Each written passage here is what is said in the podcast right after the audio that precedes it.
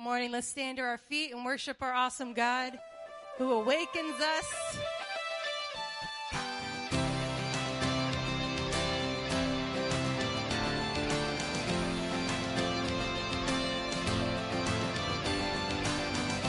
Can get your hands together.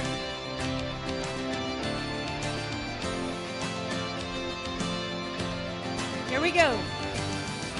There were walls between us. Cross, you came and broke them down. You broke them down. There were chains around us. By your grace, we are no longer bound. No longer bound. You call me out of the grave. You call me into the light. You called my name, and then my heart came alive. Your love is greater.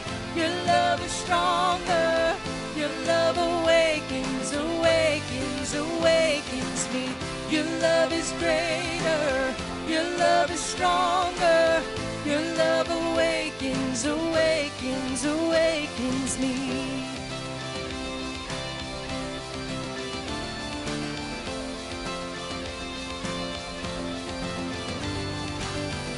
Feel the darkness shaking. All the dead are coming back to life. I'm back to life. Hear the song awaken.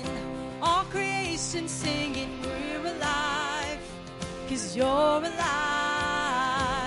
You call me out of the You call me into the light. You call my name, and then my heart came alive. Let's sing together. Your love is greater. Your love is stronger. Your love awakens, awakens, awakens me. Your love is greater.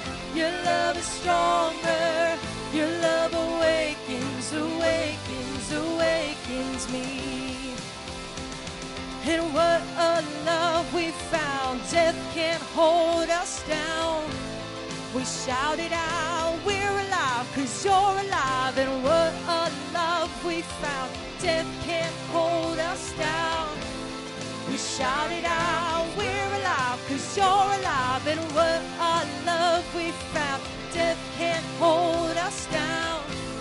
We shout it out, we're alive, cause you're alive. Let's sing this together. Your love is greater, your love is stronger, your love awakens, awakens, awakens me.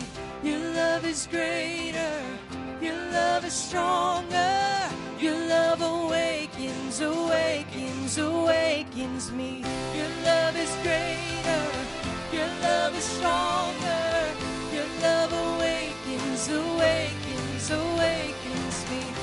love is greater, your love is stronger, your love awakens, awakens, awakens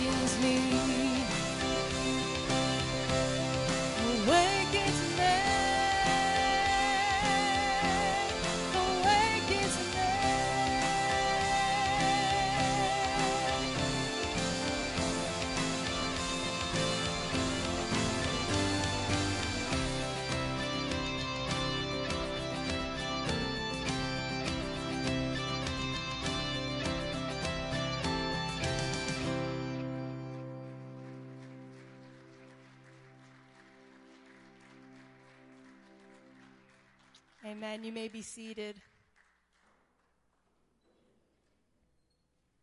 Good morning. Great is the Lord and greatly to be praised. Amen. He woke us up. He started us on our way. He put food on our table, joy in our heart. Give the Lord a hand clap of praise this morning. We are so happy that you are here to worship. As we lift our hearts, we lift our hands, we lift our voices. And as we say each week, at your table, you will see an envelope. And inside the envelope, you will see a card. On the front of the card, it says welcome. But it also has three very important words. They talk about how we do ministry at Christ, the cornerstone. First, the life giving love that God so freely shares with us through his Son, Christ Jesus, in the power of the Holy Spirit. We share love with each other, with others, and that love does change lives. We serve, we take our time, our talents, our treasures, and we use them to help build the kingdom of heaven here on earth. And then also we engage. We engage with those in this lost and hurt, hurting world to share Christ's love. On the back of the card, it says connect. So if you would, please let us know that you're here. And also, please take the time to write a praise report or a prayer concern at the bottom of the card. Now, if you are joining us online this morning, you will see the Connect card online. There is a button that says Connect. You have the opportunity to let us know that you're here and to also write your praise report or prayer concern. At your table and also online, you will see the information for the Alpha class, which, which, which begins today. Woohoo for Alpha, right? Woohoo. We're so excited about Alpha. And also, at your table or online, you will see the sermon card. You may write notes on the front. And we're in a series now that says the winter of our contentment. Come find peace in Christ. I need contentment winter, spring, summer, and fall. I'm not sure about you, but I know that I do. And on the back, you'll see the upcoming announcements for um, the, the month of January 2024. If you are new here and you're in the room, at the end of this worship service, please, as you exit the celebration room to your left, you'll find a room called Connect Central. Someone will be there to greet you warmly and offer you a small gift, as well as have light conversation with you. If you're new here and you're online, please click the New Here button that will ask you some minor questions, not very probing, and someone from the family care ministry will reach out to you during the week to welcome you. Again, we say welcome, welcome, welcome. We are so glad that you are here. May the Lord richly bless and keep you is our prayer. And we ask that you turn your attention to the screens on your left and right, where we'll hear the weekly announcements from Lynn.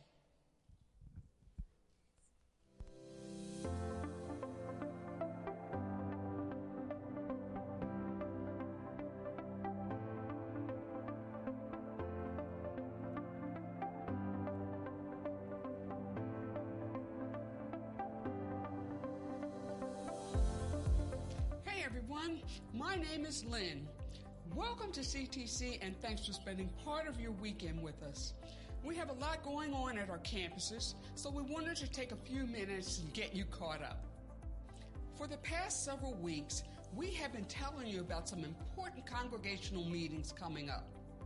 The first one is a town hall meeting this weekend, Sunday, January 14th at 12:30 p.m. at our Elsmere campus. This meeting will be to further discuss the elders' proposal to join the Global Methodist Church.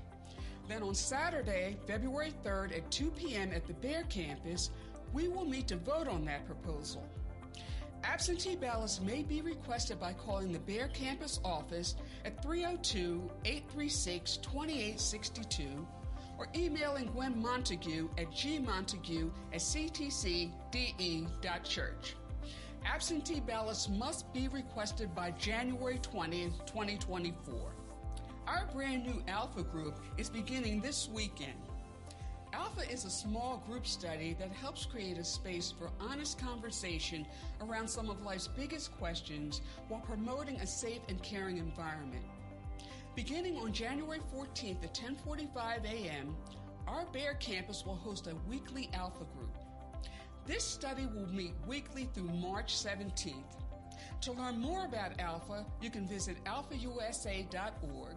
To sign up, contact Chrissy Carroll at ccarroll at ctcde.church.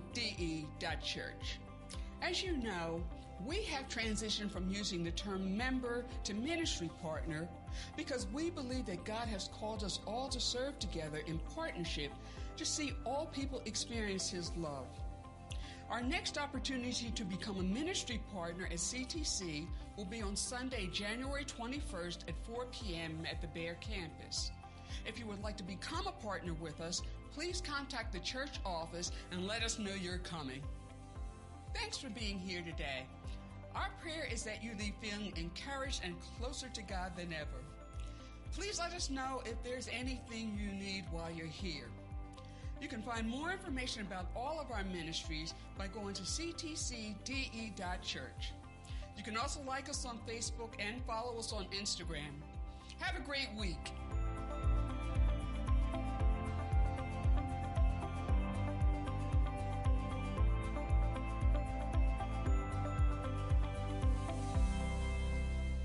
As we transition into a time of giving, I'd like to draw your attention to, again to the envelope at your table. Um, if you choose to give today, you may use that envelope. The envelope also contains a section for prayer request. Prayer requests are very, very important. And just to let you know, any press, any prayer request listed on the envelope or listed on your Connect card, when submitted, are submitted confidentially, and groups pray over them through the week. At Christ the Cornerstone, we have a um, very, very clear uh, statement on our relationship with giving. The Bible says that God loves a cheerful giver, and that is how we give. Whatever the Lord places on your heart to give is what you should do. And we also have scripture that supports our beliefs. And I'm going to ask, if you can, to stand to your feet as we do this week's scripture.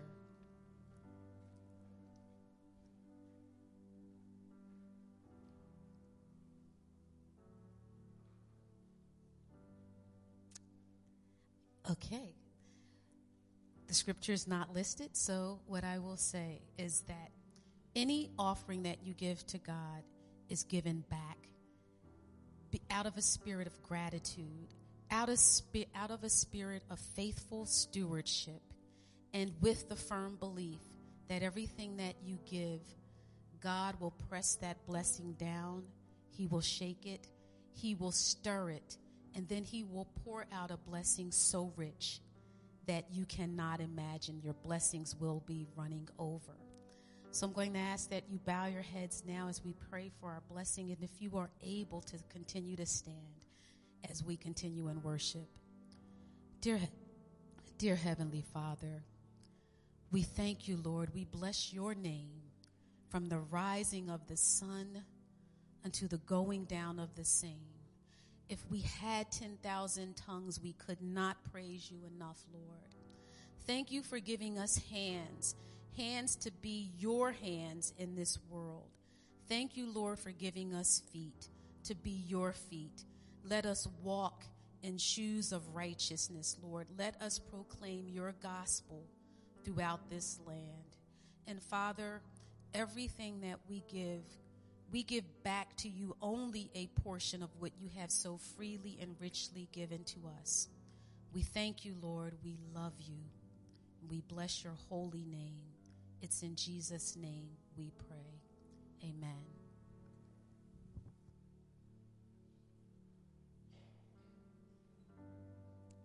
Well, good morning. For those of you who don't know me, this is about my third time coming to this church, so thank you for having me again. My name's Des Childs. And on piano, I have my friend Cade Padilla. And um, we're just so excited to be here. It is always an honor to lead you in worship.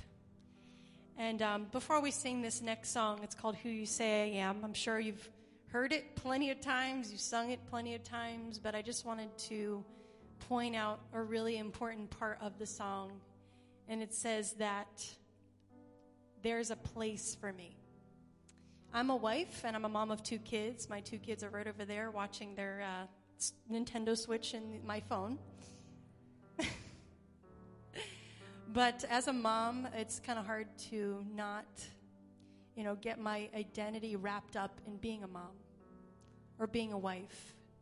And for so many years, my identity was a worship leader or a singer or a songwriter or whatever the season I was in.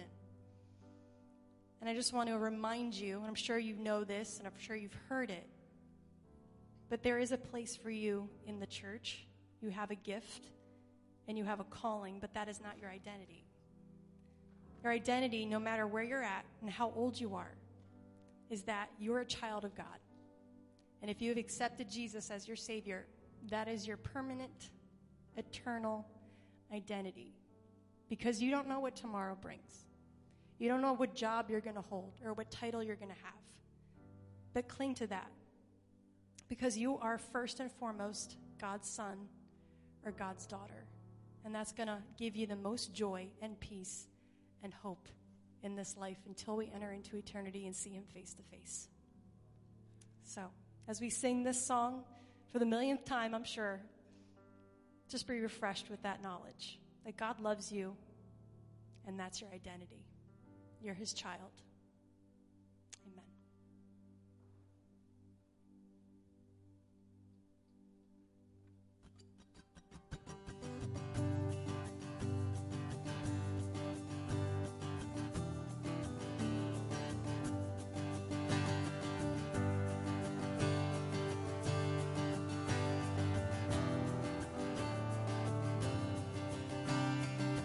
Who am I that the highest king would welcome me? I was lost, but he brought me in. Know his love for me. Yes, his love for me. Who the Son sets free, oh, always free indeed. How much child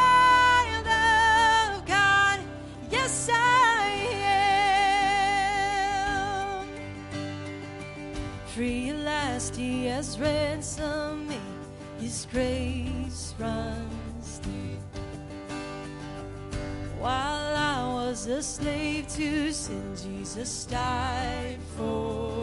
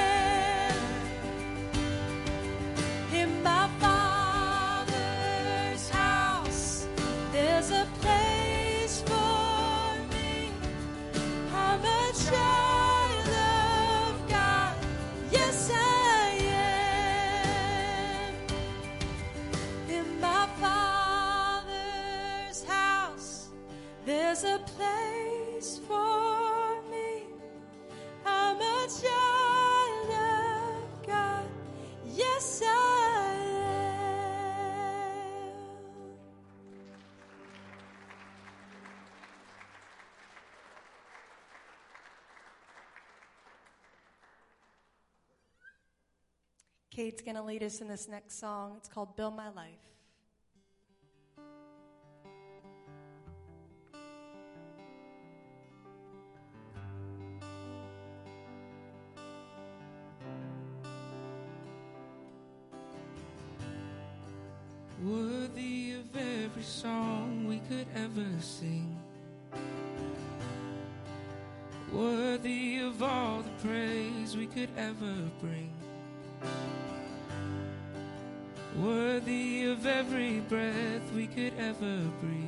We live for you.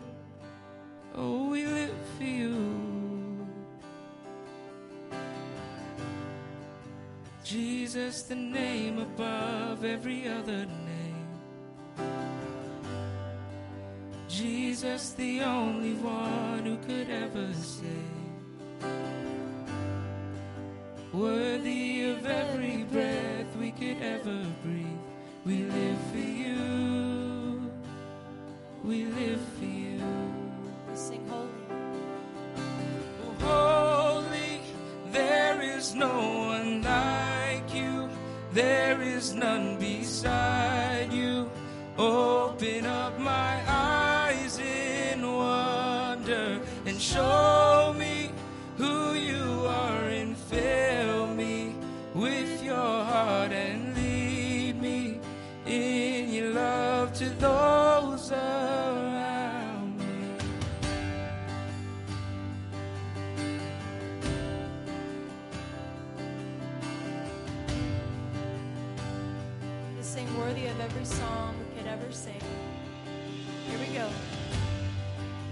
Worthy of every song we could ever sing.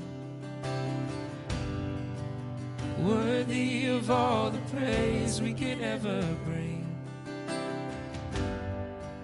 Worthy of every breath we could ever breathe. We live for you. Oh, we live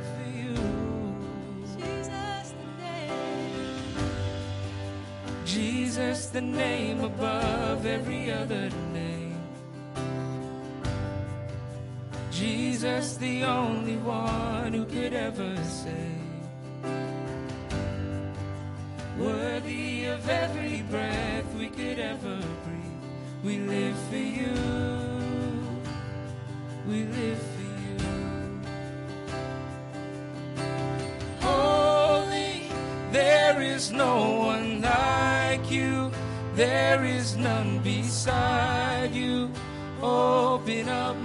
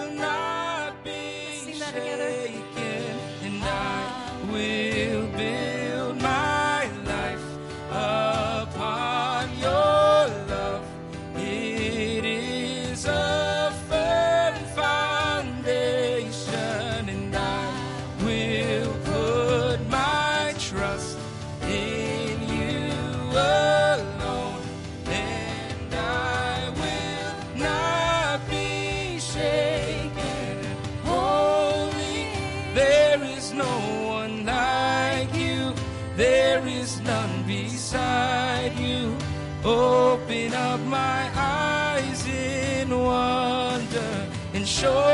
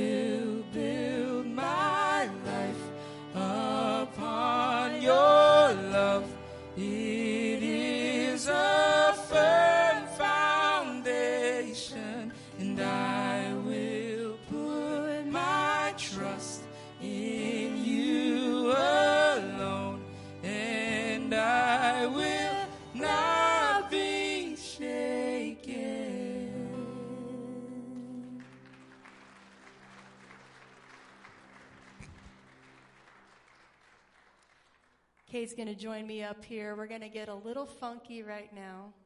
So it's okay to dance, but we're going to have a good time right Hey, it's now. going to be a good time, guys. This is called I Thank God.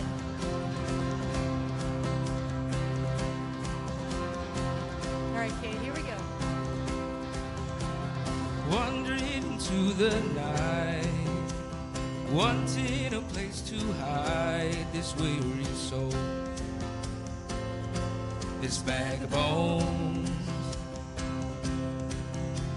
And I try with all my might, but I just can't win the fight. I'm slowly drifting, a vagabond. And just when I ran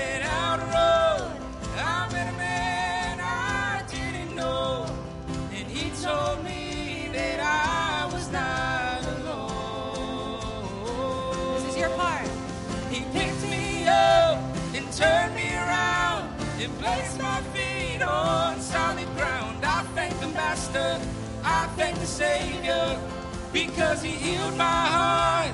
He changed my name, forever free. I'm not the same. I thank the Master, I thank the Savior, I thank God. That's it. That's your part. Whoa. I cannot deny what I've. Got no choice but to believe my doubts are burning like ashes in the wind. So long. So, so long to my old friends. Burning and bitterness, you can't just keep it moving. Now you ain't welcome here. From now till I walk streets of gold, I sing of how you saved my soul. This wayward son has found his way back home. He picked me up and turned me around and placed my feet on solid ground. I thank the Master, I thank the Savior, because He healed my heart. He changed my name, forever not. I thank the Master, I thank the Savior, I thank God. Whoa, I thank God. This next part, we're going to sing it together. Here we go. Hell lost another one. I am free. You sing. I am free. I am free. Hell lost another one. I am free. I am free. I am free. Hell lost another one. I am free. I am free. I am free. Hell lost another one. I am free. I am free. I am free. Hell lost another one. I am free. I am free. I am free. Hell lost another one.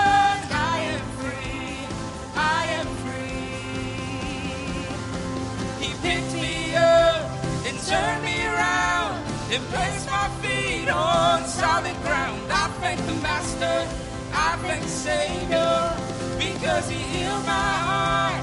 He changed my name forever free. I'm not the same. I thank the Master. I thank the Savior.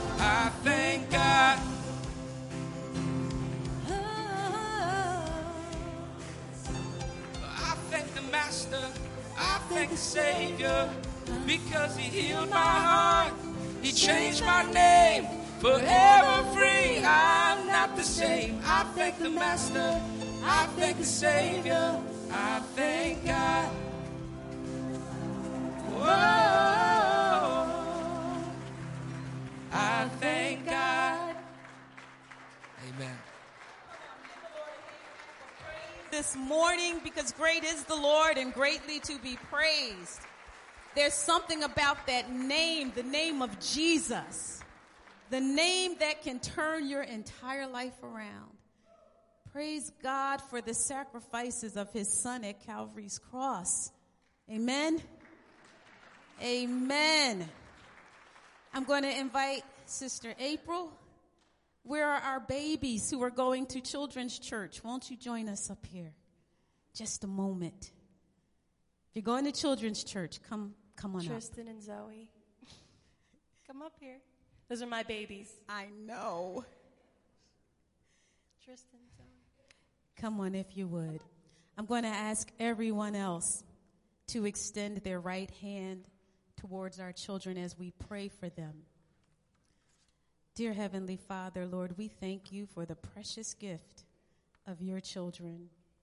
And as they light and delight our hearts, we remind ourselves that we are all your children. But Father God, please prepare their minds, prepare them as they go to children's church to learn more about you and how to live a life in Christ. Be with them, let them have a fun time, strengthen them, build them up, and keep them, Lord, so that they never depart from this way, and that is the way of life, the way of truth, the way of hope, the way of salvation, the way of peace, Lord. Make all of us your instruments. And Father, as we turn our hearts to hear a message from you, please be with the messenger of the day, Lord. Pastor Bill, he has studied for this time. He is willing, Lord. He wants to, but only by the power of your precious Holy Spirit can you make him able. Let the word that he brings that's given directly from you, let it not fall on fallow ground, Lord. Open the windows of our mind. Let us be encouraged. Let us be changed. Let us leave here different than when we came. Give us the strength to run on, Father God. Be with us, we ask. In Jesus' name we pray. Amen. Amen. Thank you, Fran. Good morning. I want to say thanks to uh, Des and Cade. Uh, Dez's husband, Steve, is back on the soundboard today. Yeah, give him a.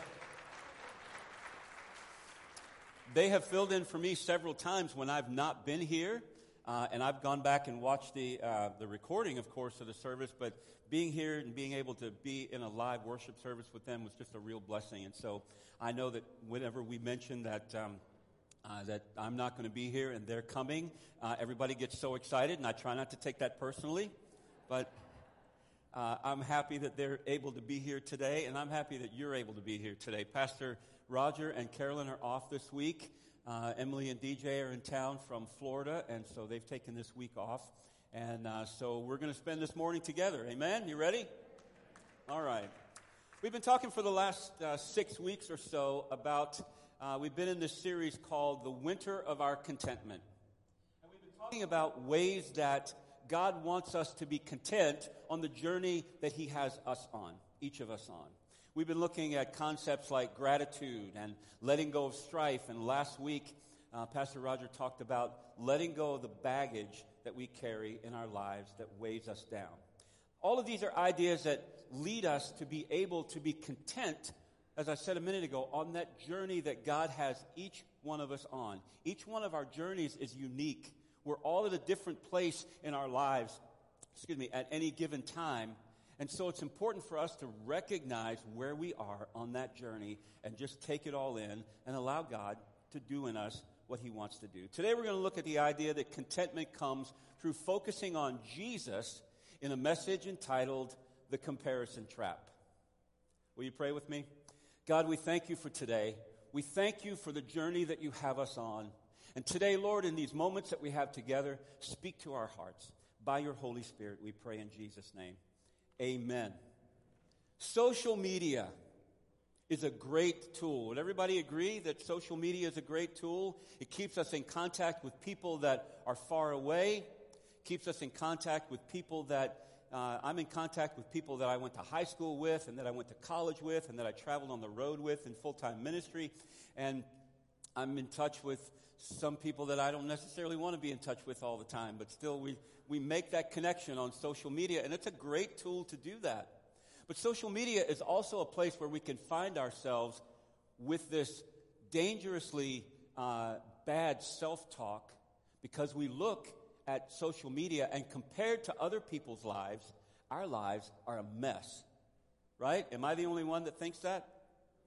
Yeah, okay. So we become obsessed. We become obsessed with our appearance, obsessed with our possessions, obsessed with our image, obsessed with crafting just the right image to put out on social media so everybody looks at us and goes, hmm, wow, they, they got it all together, don't they? When really none of us have it all together, do we? So, in becoming obsessed with all these things, you know, I'm just fine driving my 2017 Toyota Highlander until I realized that that car don't drive itself, and now I need a Tesla. Right? I'm just fine with the house that I'm living in until somebody builds a bigger, more beautiful, more brand new house, and then all of a sudden I'm making this comparison. I'm good with my performance on my job. Everything's going along fine until somebody I don't like gets a promotion that I want. And then we start to compare. Somebody's always getting better grades than you are in school. Somebody's YouVersion Bible app streak is in triple digits, and I'm over here trying to do two days in a row. And we're always, com- see, that's another thing, but when, if you're on the YouVersion Bible app, you can have friends on the Bible app, and you can go and spy on them and see how long their YouVersion Bible app streak is. That's kind of humbling sometimes to go in and see what other people are doing.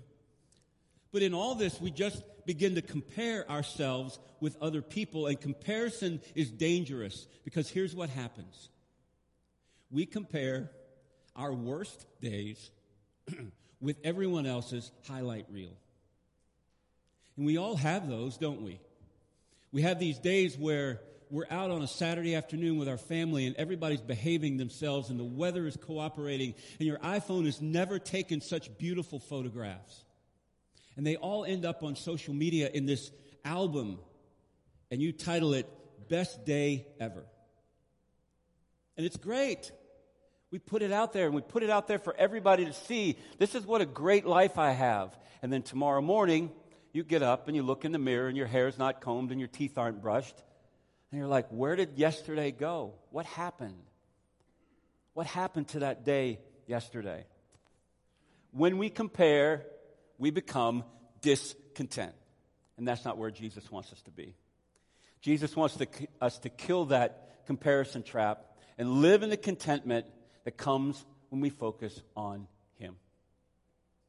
So today we want to talk about three things that, can, that uh, comparison does in our lives. And then we want to talk about two things that we can do to get beyond that comparison trap. And the first thing is comparison kills contentment. We just gave you a few examples of, you know, the car that you drive, the house that you live in, the income bracket that you're in, the, the, the station you are in life compared to someone else. When we start comparing those things, we become discontent. Paul writes in Galatians chapter 6, verses 3 and 4 If anyone thinks they are something when they are not, they deceive themselves. Each one should test their own actions. Then they can take pride in themselves alone without comparing themselves to someone else. Pride in ourselves, we can take pride in ourselves, right? Take pride in the things that we do, do them with excellence, and do them to the best of our ability. But when we are comparing that with someone else, then that brings pride into the, into the equation. So, who's the measuring stick to begin with? Please don't say it's me, because you don't want to be comparing yourself to me. You don't want to be comparing yourself, no offense, but to anybody else in this room, because the measuring stick is Jesus Christ. Amen? He's the one who came and was born and lived a sinless life and still died on a cross in our place to purchase for us our salvation. So he's the measuring stick. Now, I struggled with this hard in the beginning of our ministry. Now, we've been doing this for 34 years almost. And early in our ministry, I, I struggled really hard with this. Always looking at what other worship pastors and what other churches were doing and comparing what I was doing with what they were doing. So I wanted to know how many people are in your church? How many people are in your music ministry? How big is your music budget? How big was your last Christmas production? All those things mattered to me because I had this idea in my head that I needed to live up to someone else's standard instead of walking in the journey that God had me on. And the sad part about all that is that living in that comparison kept me blinded to the things that God actually was doing and wanted to do in me and in our ministry. It kept me focused on everything except pleasing God. It affected every decision I made, it affected every relationship I cultivated. All of those things became tools to get me to where I thought I needed to be to be respected. I wasn't engaged in one single healthy, authentic relationship outside of my wife. Don't look at her. She will tell you that that's true. And our relationship was authentic, right? It still is, okay. Not a single one. Because everyone that I became friends with, I wanted to use to leverage to get myself to the next place to the next highest rung on the ladder. And it always kept me chasing other oppor- better opportunities. Grass is greener, right? On the other side? No, the grass is greener where we take care of it, where we water it, where we cultivate it, where we fertilize it, where we cut it when it's supposed to be cut, where we take care of it. That's where the grass is greener. But when we're looking at our grass compared to someone else's, it always keeps us chasing after something else. And it kept me in that situation. Instead of learning to build something meaningful by building people and not kingdoms. Comparison kills contentment. The second thing is comparison can leave us prideful. Comparison can leave us prideful. What happens when we get that brand new house, when we get that job promotion, when we make it to that income bracket, when we whatever, the ladder that we're climbing, what happens when we get there? Well, I'll tell you what would have happened in my life had I gotten to where I was comparing my life to everyone else's. I would have become prideful. A hundred percent, I can tell you. I would have become prideful in whatever it is that I was doing because I was doing it. Because I was too dumb to recognize that God was doing something in me, or He wanted to do something in me. And all I was doing was looking at other places, at other people. Jesus was teaching a parable about approaching God in prayer. And he described this scene that on either side of a room, there was a Pharisee on one side and a tax collector on the other side. And in Luke chapter 18, verses 11 and 12, we read this The Pharisee stood by himself and prayed, God, I thank you that I am not like other people robbers, evildoers, adulterers, or even this tax collector. I fast twice a week and I give a tenth of all I get. Mm. That and $5 will get you a Starbucks coffee, uh, wow, I can't talk, a cup of coffee at Starbucks, right? All of those things. That is a prideful comparison. Can we all agree on that? The, the tax collector and the Pharisee. Because over here on the other side, the tax collector is just beating his chest and saying, Woe am I. God, have mercy on me. I am a sinner. And that's the, that's the place where he wants us to be. Pride sets in when we get to that place that we're striving for, if that's all we're doing is comparing our situation to someone else. If our comparison is some, with someone else is the standard, then when we get there, now here, I love, everybody uses GPS, right? Now I love to use Apple Maps instead of Google Maps because when I map something out with Apple Maps, when I get there, do you want to know what she says? You have arrived you have arrived. And I was like, thank you. Yeah, man, I've arrived. None of us will have ever arrived as long as this skin is wrapped around us. We will only have arrived when we reach the other side. And he says, Well done. Right? C.S. Lewis said this. He said, Pride gets no pleasure out of having something, only having more of it than the next man. It is the comparison that makes you proud, the pleasure of being above the rest. Once the element of competition is gone, the pride is gone.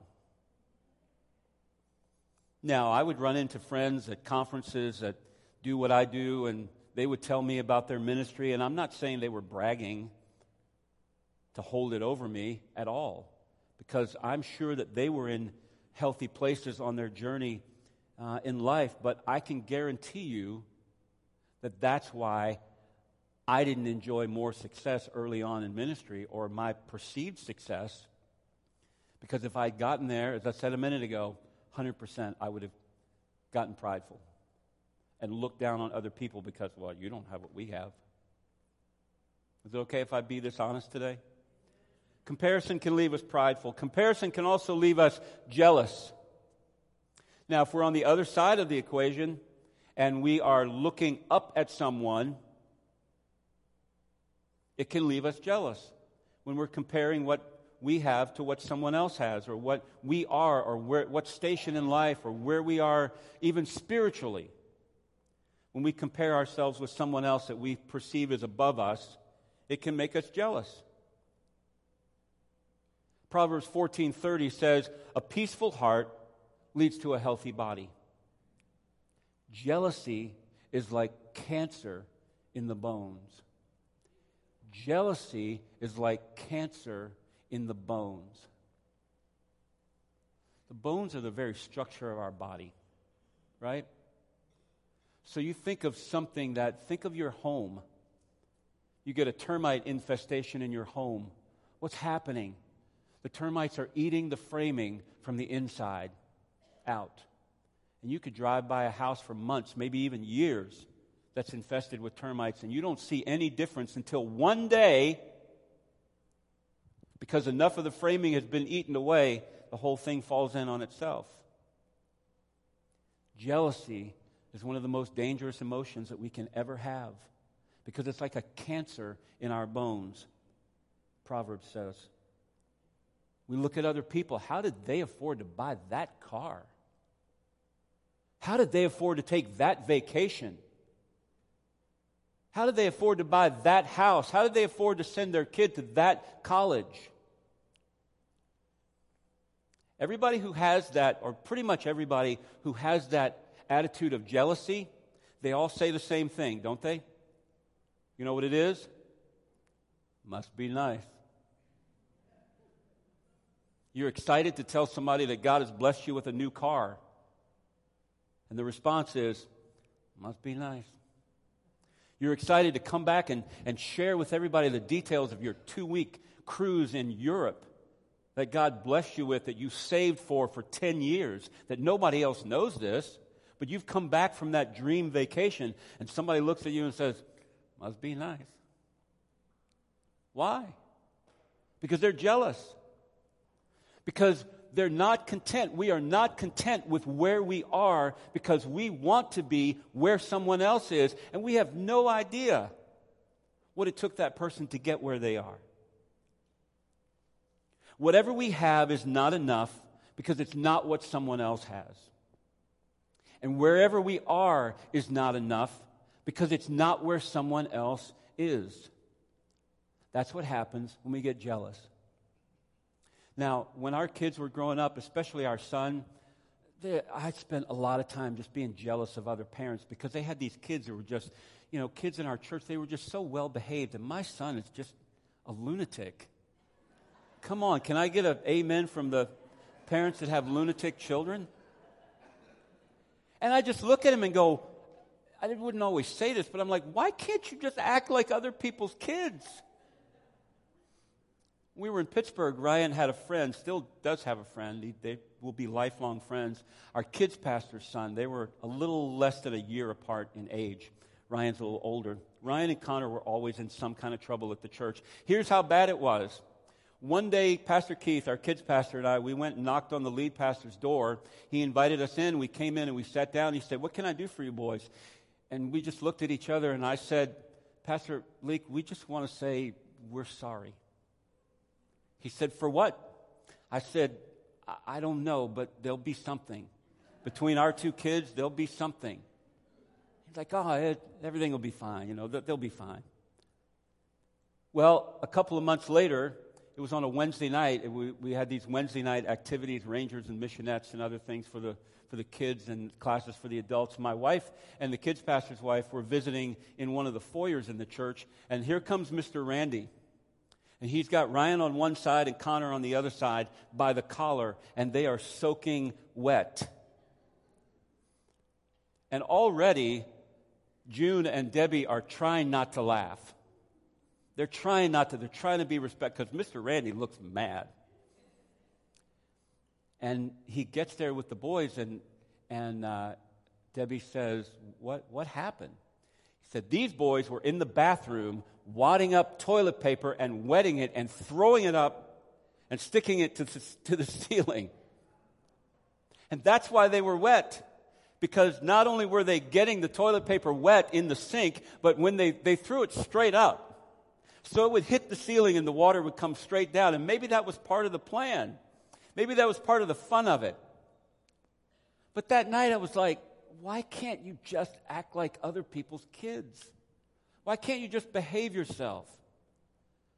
Then at another time, there was a sword fight that happened between Connor and his dad's tree in his office. And all, the all the while that was happening, my son was over at Pastor Keith's computer coating his computer screen in glue stick because he wanted to protect Pastor Keith's computer screen. So he covered it in glue stick. Then there was one day where we were doing upward basketball and it was snowy outside. It was, to tell you how much snow we had on this particular winter in Pittsburgh, we had like 12 or 15 entrance doors into the church. Every door had a five gallon bucket of rock salt sitting next to it. That's how much snow we had. So I had finished coaching a basketball game and I went downstairs to go to the restroom and I see this rock salt all the way down the hall in the kids' wing on the carpet. And I stepped down there. I was like, who in the world did this?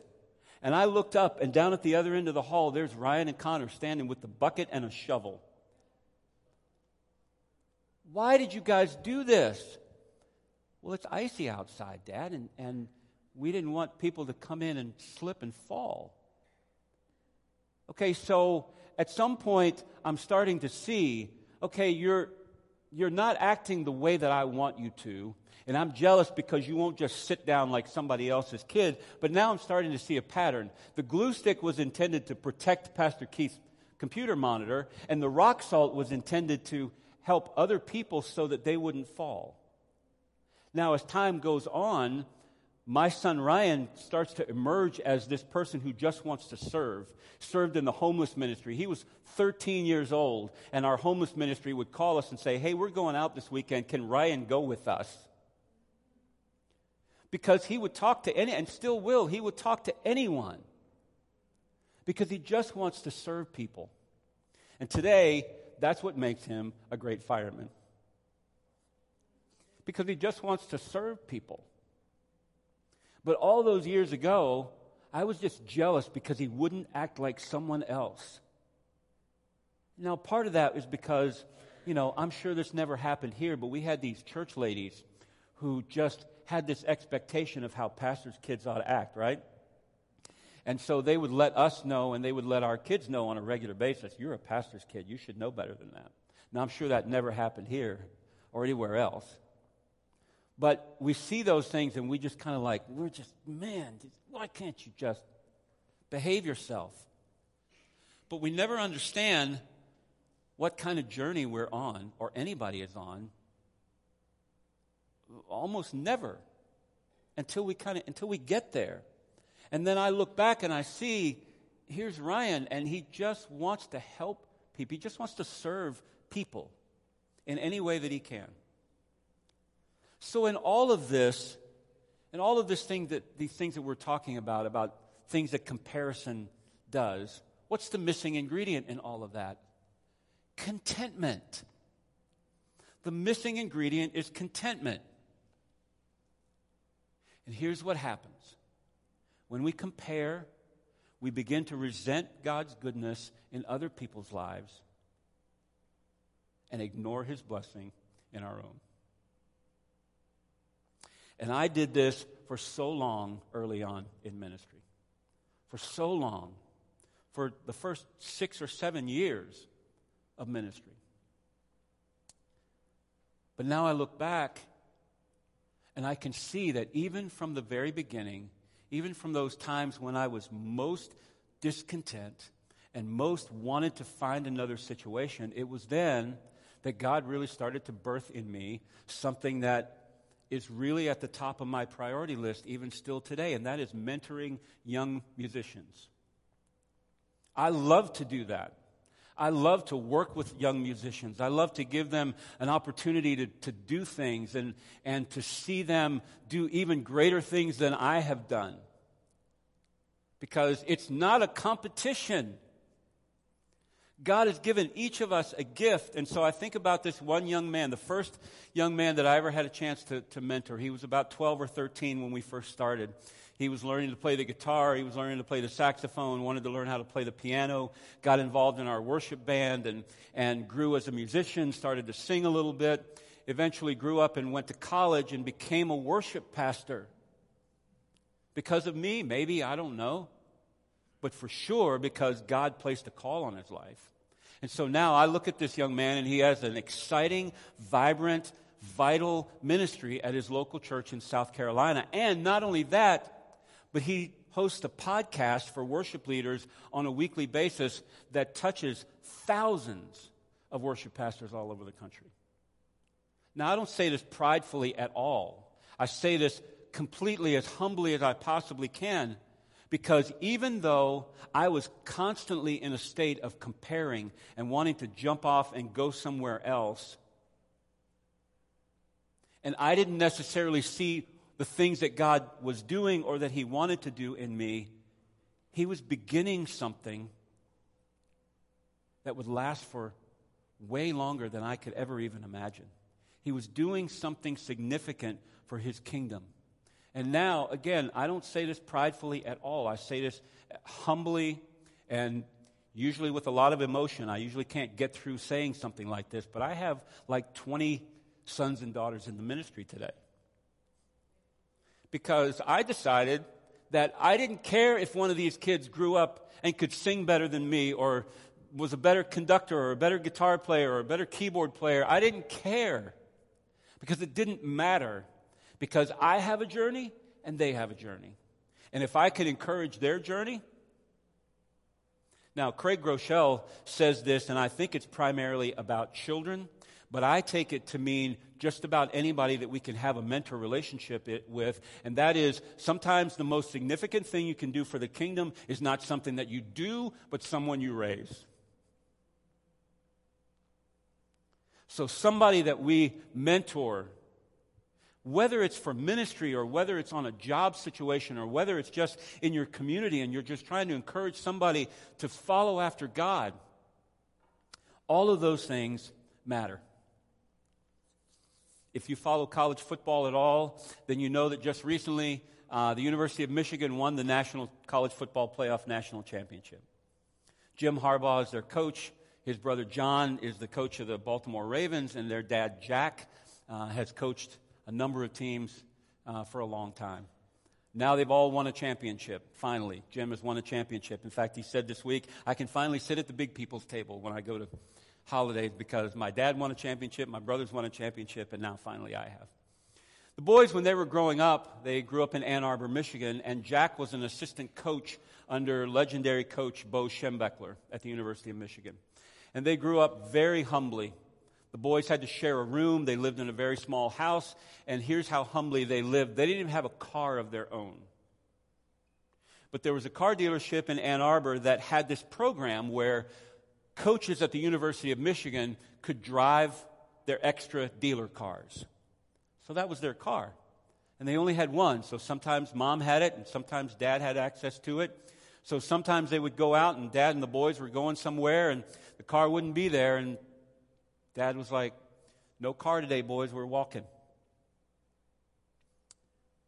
So despite all of that, Jack and his wife, and forgive me, I can't remember her name right now, but Jack and his wife only wanted to instill in those two boys the attitude of being grateful for whatever you have. The attitude of being grateful for whatever you have. So their family developed this mantra, this chant, so to speak, that would go back and forth. And Jack would say, Who has it better than us? And the answer was, Nobody. Now, in the natural, they could all look around and go, Well, yeah, plenty of people have it better than us. Because all these people are living in big houses and they have multiple vehicles and they have all this stuff at their disposal and we got nothing. But they were grateful for what they have and they didn't compare it to anybody else. Who has it better than us? Nobody. So now, how do we live without comparing? First thing is we recognize what we have. Paul wrote this from prison in Philippians chapter 4 and we love to quote this scripture Philippians 4:13 and we always misuse it. So bear with me here because we're going to read the whole thing. Philippians 4:11 through 13. Paul says, "From prison, I am not saying this because I am in need, for I have learned to be content whatever the circumstances. I know what it is to be in need and I know what it is to have plenty." I have learned the secret of being content in any and every situation, whether well fed or hungry, whether living in plenty or in want. That's when he says, I can do all this through him who gives me strength. Being content in whatever situation comes from the strength that we have in Jesus Christ, who came and gave his life for us. So recognize what we have. Second thing is accept who you are. Ephesians 2:10 says we are his workmanship created in Christ Jesus for good works which God prepared beforehand that we should walk in them. A long time ago, I had to accept that there were always going to be people who were better looking than me, better singers, better musicians than me, richer than me, but Des said it at the beginning of the service today. Who I am is not attached to any of that. Who I am is not attached to any of that. My worth comes from Jesus Christ. Amen? Comparison is 100% rooted in fear. Can I get an amen or an oh me? fear that someone else is smarter, fear that someone else is wealthier, fear, fear, that someone else is better looking, better, more, more educated, fear that we have to perform at a certain level in order to be liked or accepted, fear that we can't allow ourselves to be content with the journey that God has us on because someone else is going to look down on us. Now, last week, I set you up. You didn't know this, but I set you up last week because knowing what we were going to talk about today, we stood in this room, all three services, and we sang these words I sought the Lord, and He heard, and He answered. We sang them over and over again. I sought the Lord, and He heard, and He answered. And the more we sang it, the more excited we got. I sought the Lord, and He heard, and He answered. And that comes directly from Psalm 34, verse 4, where in the NIV it says this It says, I sought the Lord, and He answered me. He delivered me from all my fears. Now, in our Americanized version of Christianity, which we do have, whether we know it or not, we do have this Americanized version of Christianity. We make this verse read, I sought the Lord, and he heard me, and all my troubles disappeared. And that is not what it says. Because as many of us as were excited about singing those words over and over again last week, I sought the Lord, and he heard, and he answered. Somebody or multiple somebodies were standing out here saying, Yeah, well, I sought the Lord, and I haven't heard a thing. I still have all these circumstances. I still have all these troubles. I still have all these things, this stuff in my life. But I sought the Lord. Where's my answer? Will you stand with me today? Here's what I want you to consider that maybe when we sing those words, I sought the Lord, and He heard, and He answered. I sought the Lord, and He answered me, and He delivered me from all my fears. Maybe we're looking for the wrong thing to happen. Maybe what we need to say is God, I'm seeking you, and I'm asking you to deliver me from fear. I'm afraid of these circumstances. I'm afraid of where I am. I'm afraid that I'm not living up to someone else's expectations. I sought the Lord, and He answered me, and He delivered me from all my fear. What if we could say, even though I'm in this struggle, I'm content and I'm not afraid? What if we could say, I'm content to know that even if there is no miraculous intervention, even if my circumstances don't change, I'm content to rest in the Lord and let Him do His work. We've talked many times in this room about the idea of worship being like a coat. We all wore coats when we came in today, and when you leave, you will put on that coat and you will go outside in the weather. When you put on that coat and you go outside in, a weather, in the weather, the weather doesn't change. Coat changes you in the weather. Worship might not change our circumstances. Seeking the Lord might not change our circumstances, but it changes us in those circumstances. And we can say, I'm not afraid. I'm not afraid of what's going to happen. I'm not afraid of what might not happen. When we live contented lives, free from comparison, we put ourselves in a position to allow God to grow in us His plan for us.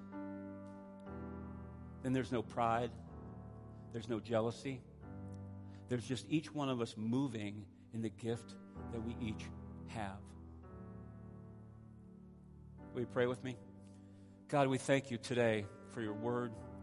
We thank you today for encouraging us to walk in the place that you have ordained for us. God, we thank you for the journey that each of us is on. And Lord, the body of Christ is built so that we can help each other along in our journey. Not look down on one another, not look at each other with jealousy because we're not where somebody else is.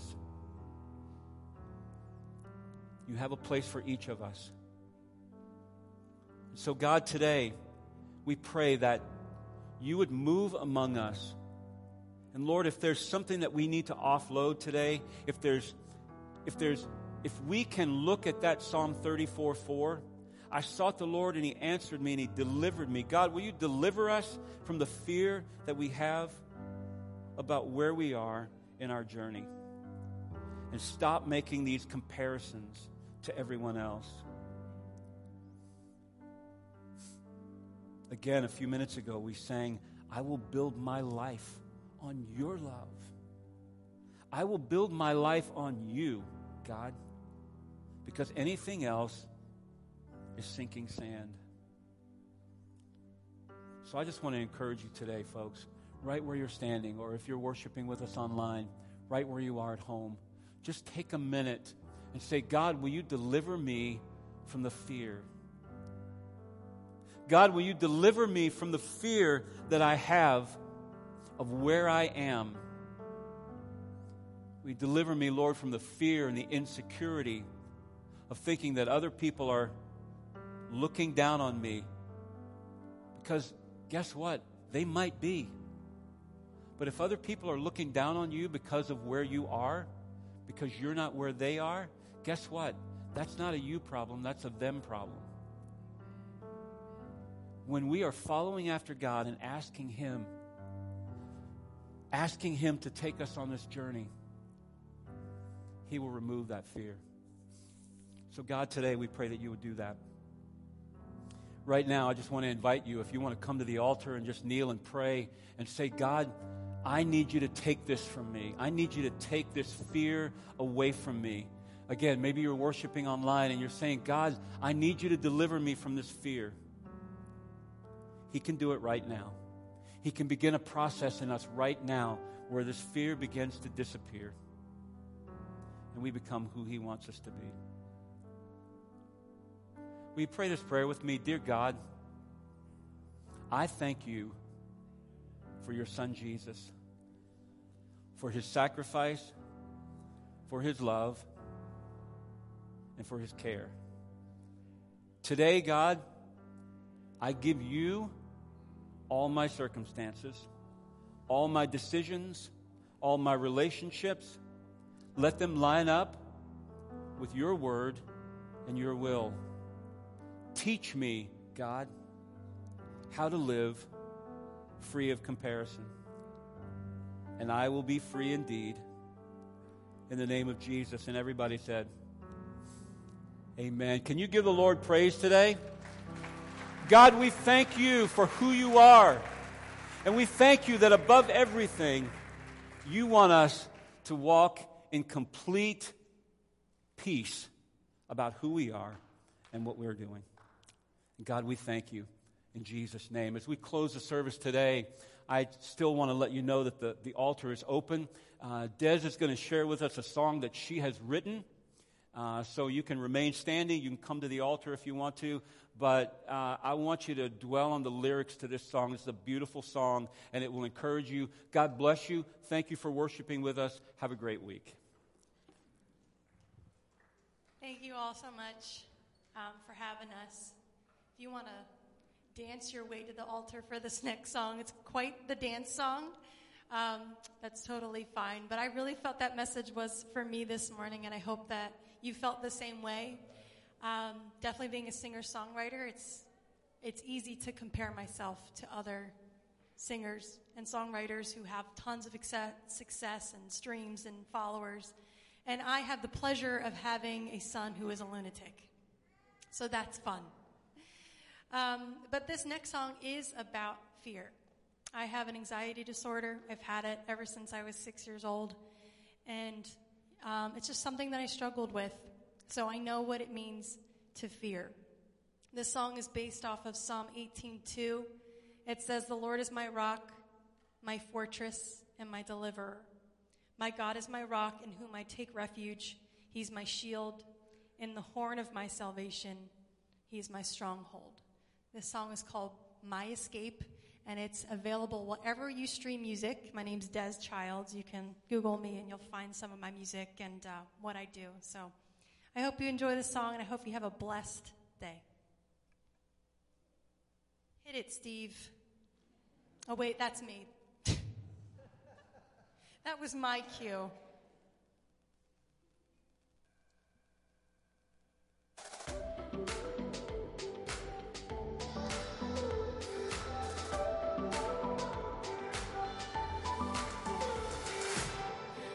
Feeling down, feeling low today. And there's a cloud that is covering up my face. I want some peace just to get away. I know that you are, that you are my hiding place. Cause you are, yes, you are good. I know that you are.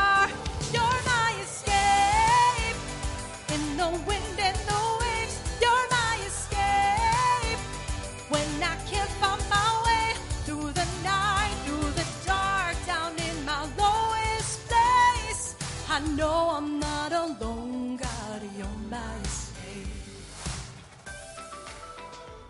Yeah.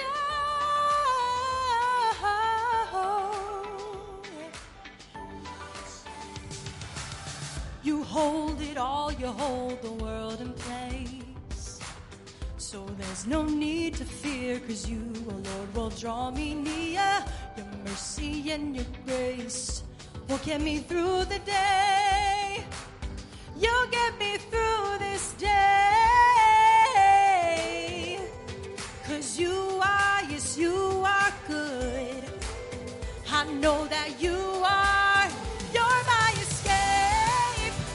In the wind and the waves, you're my escape. When I can't find my way through the night, through the dark, down in my lowest place, I know I'm not alone,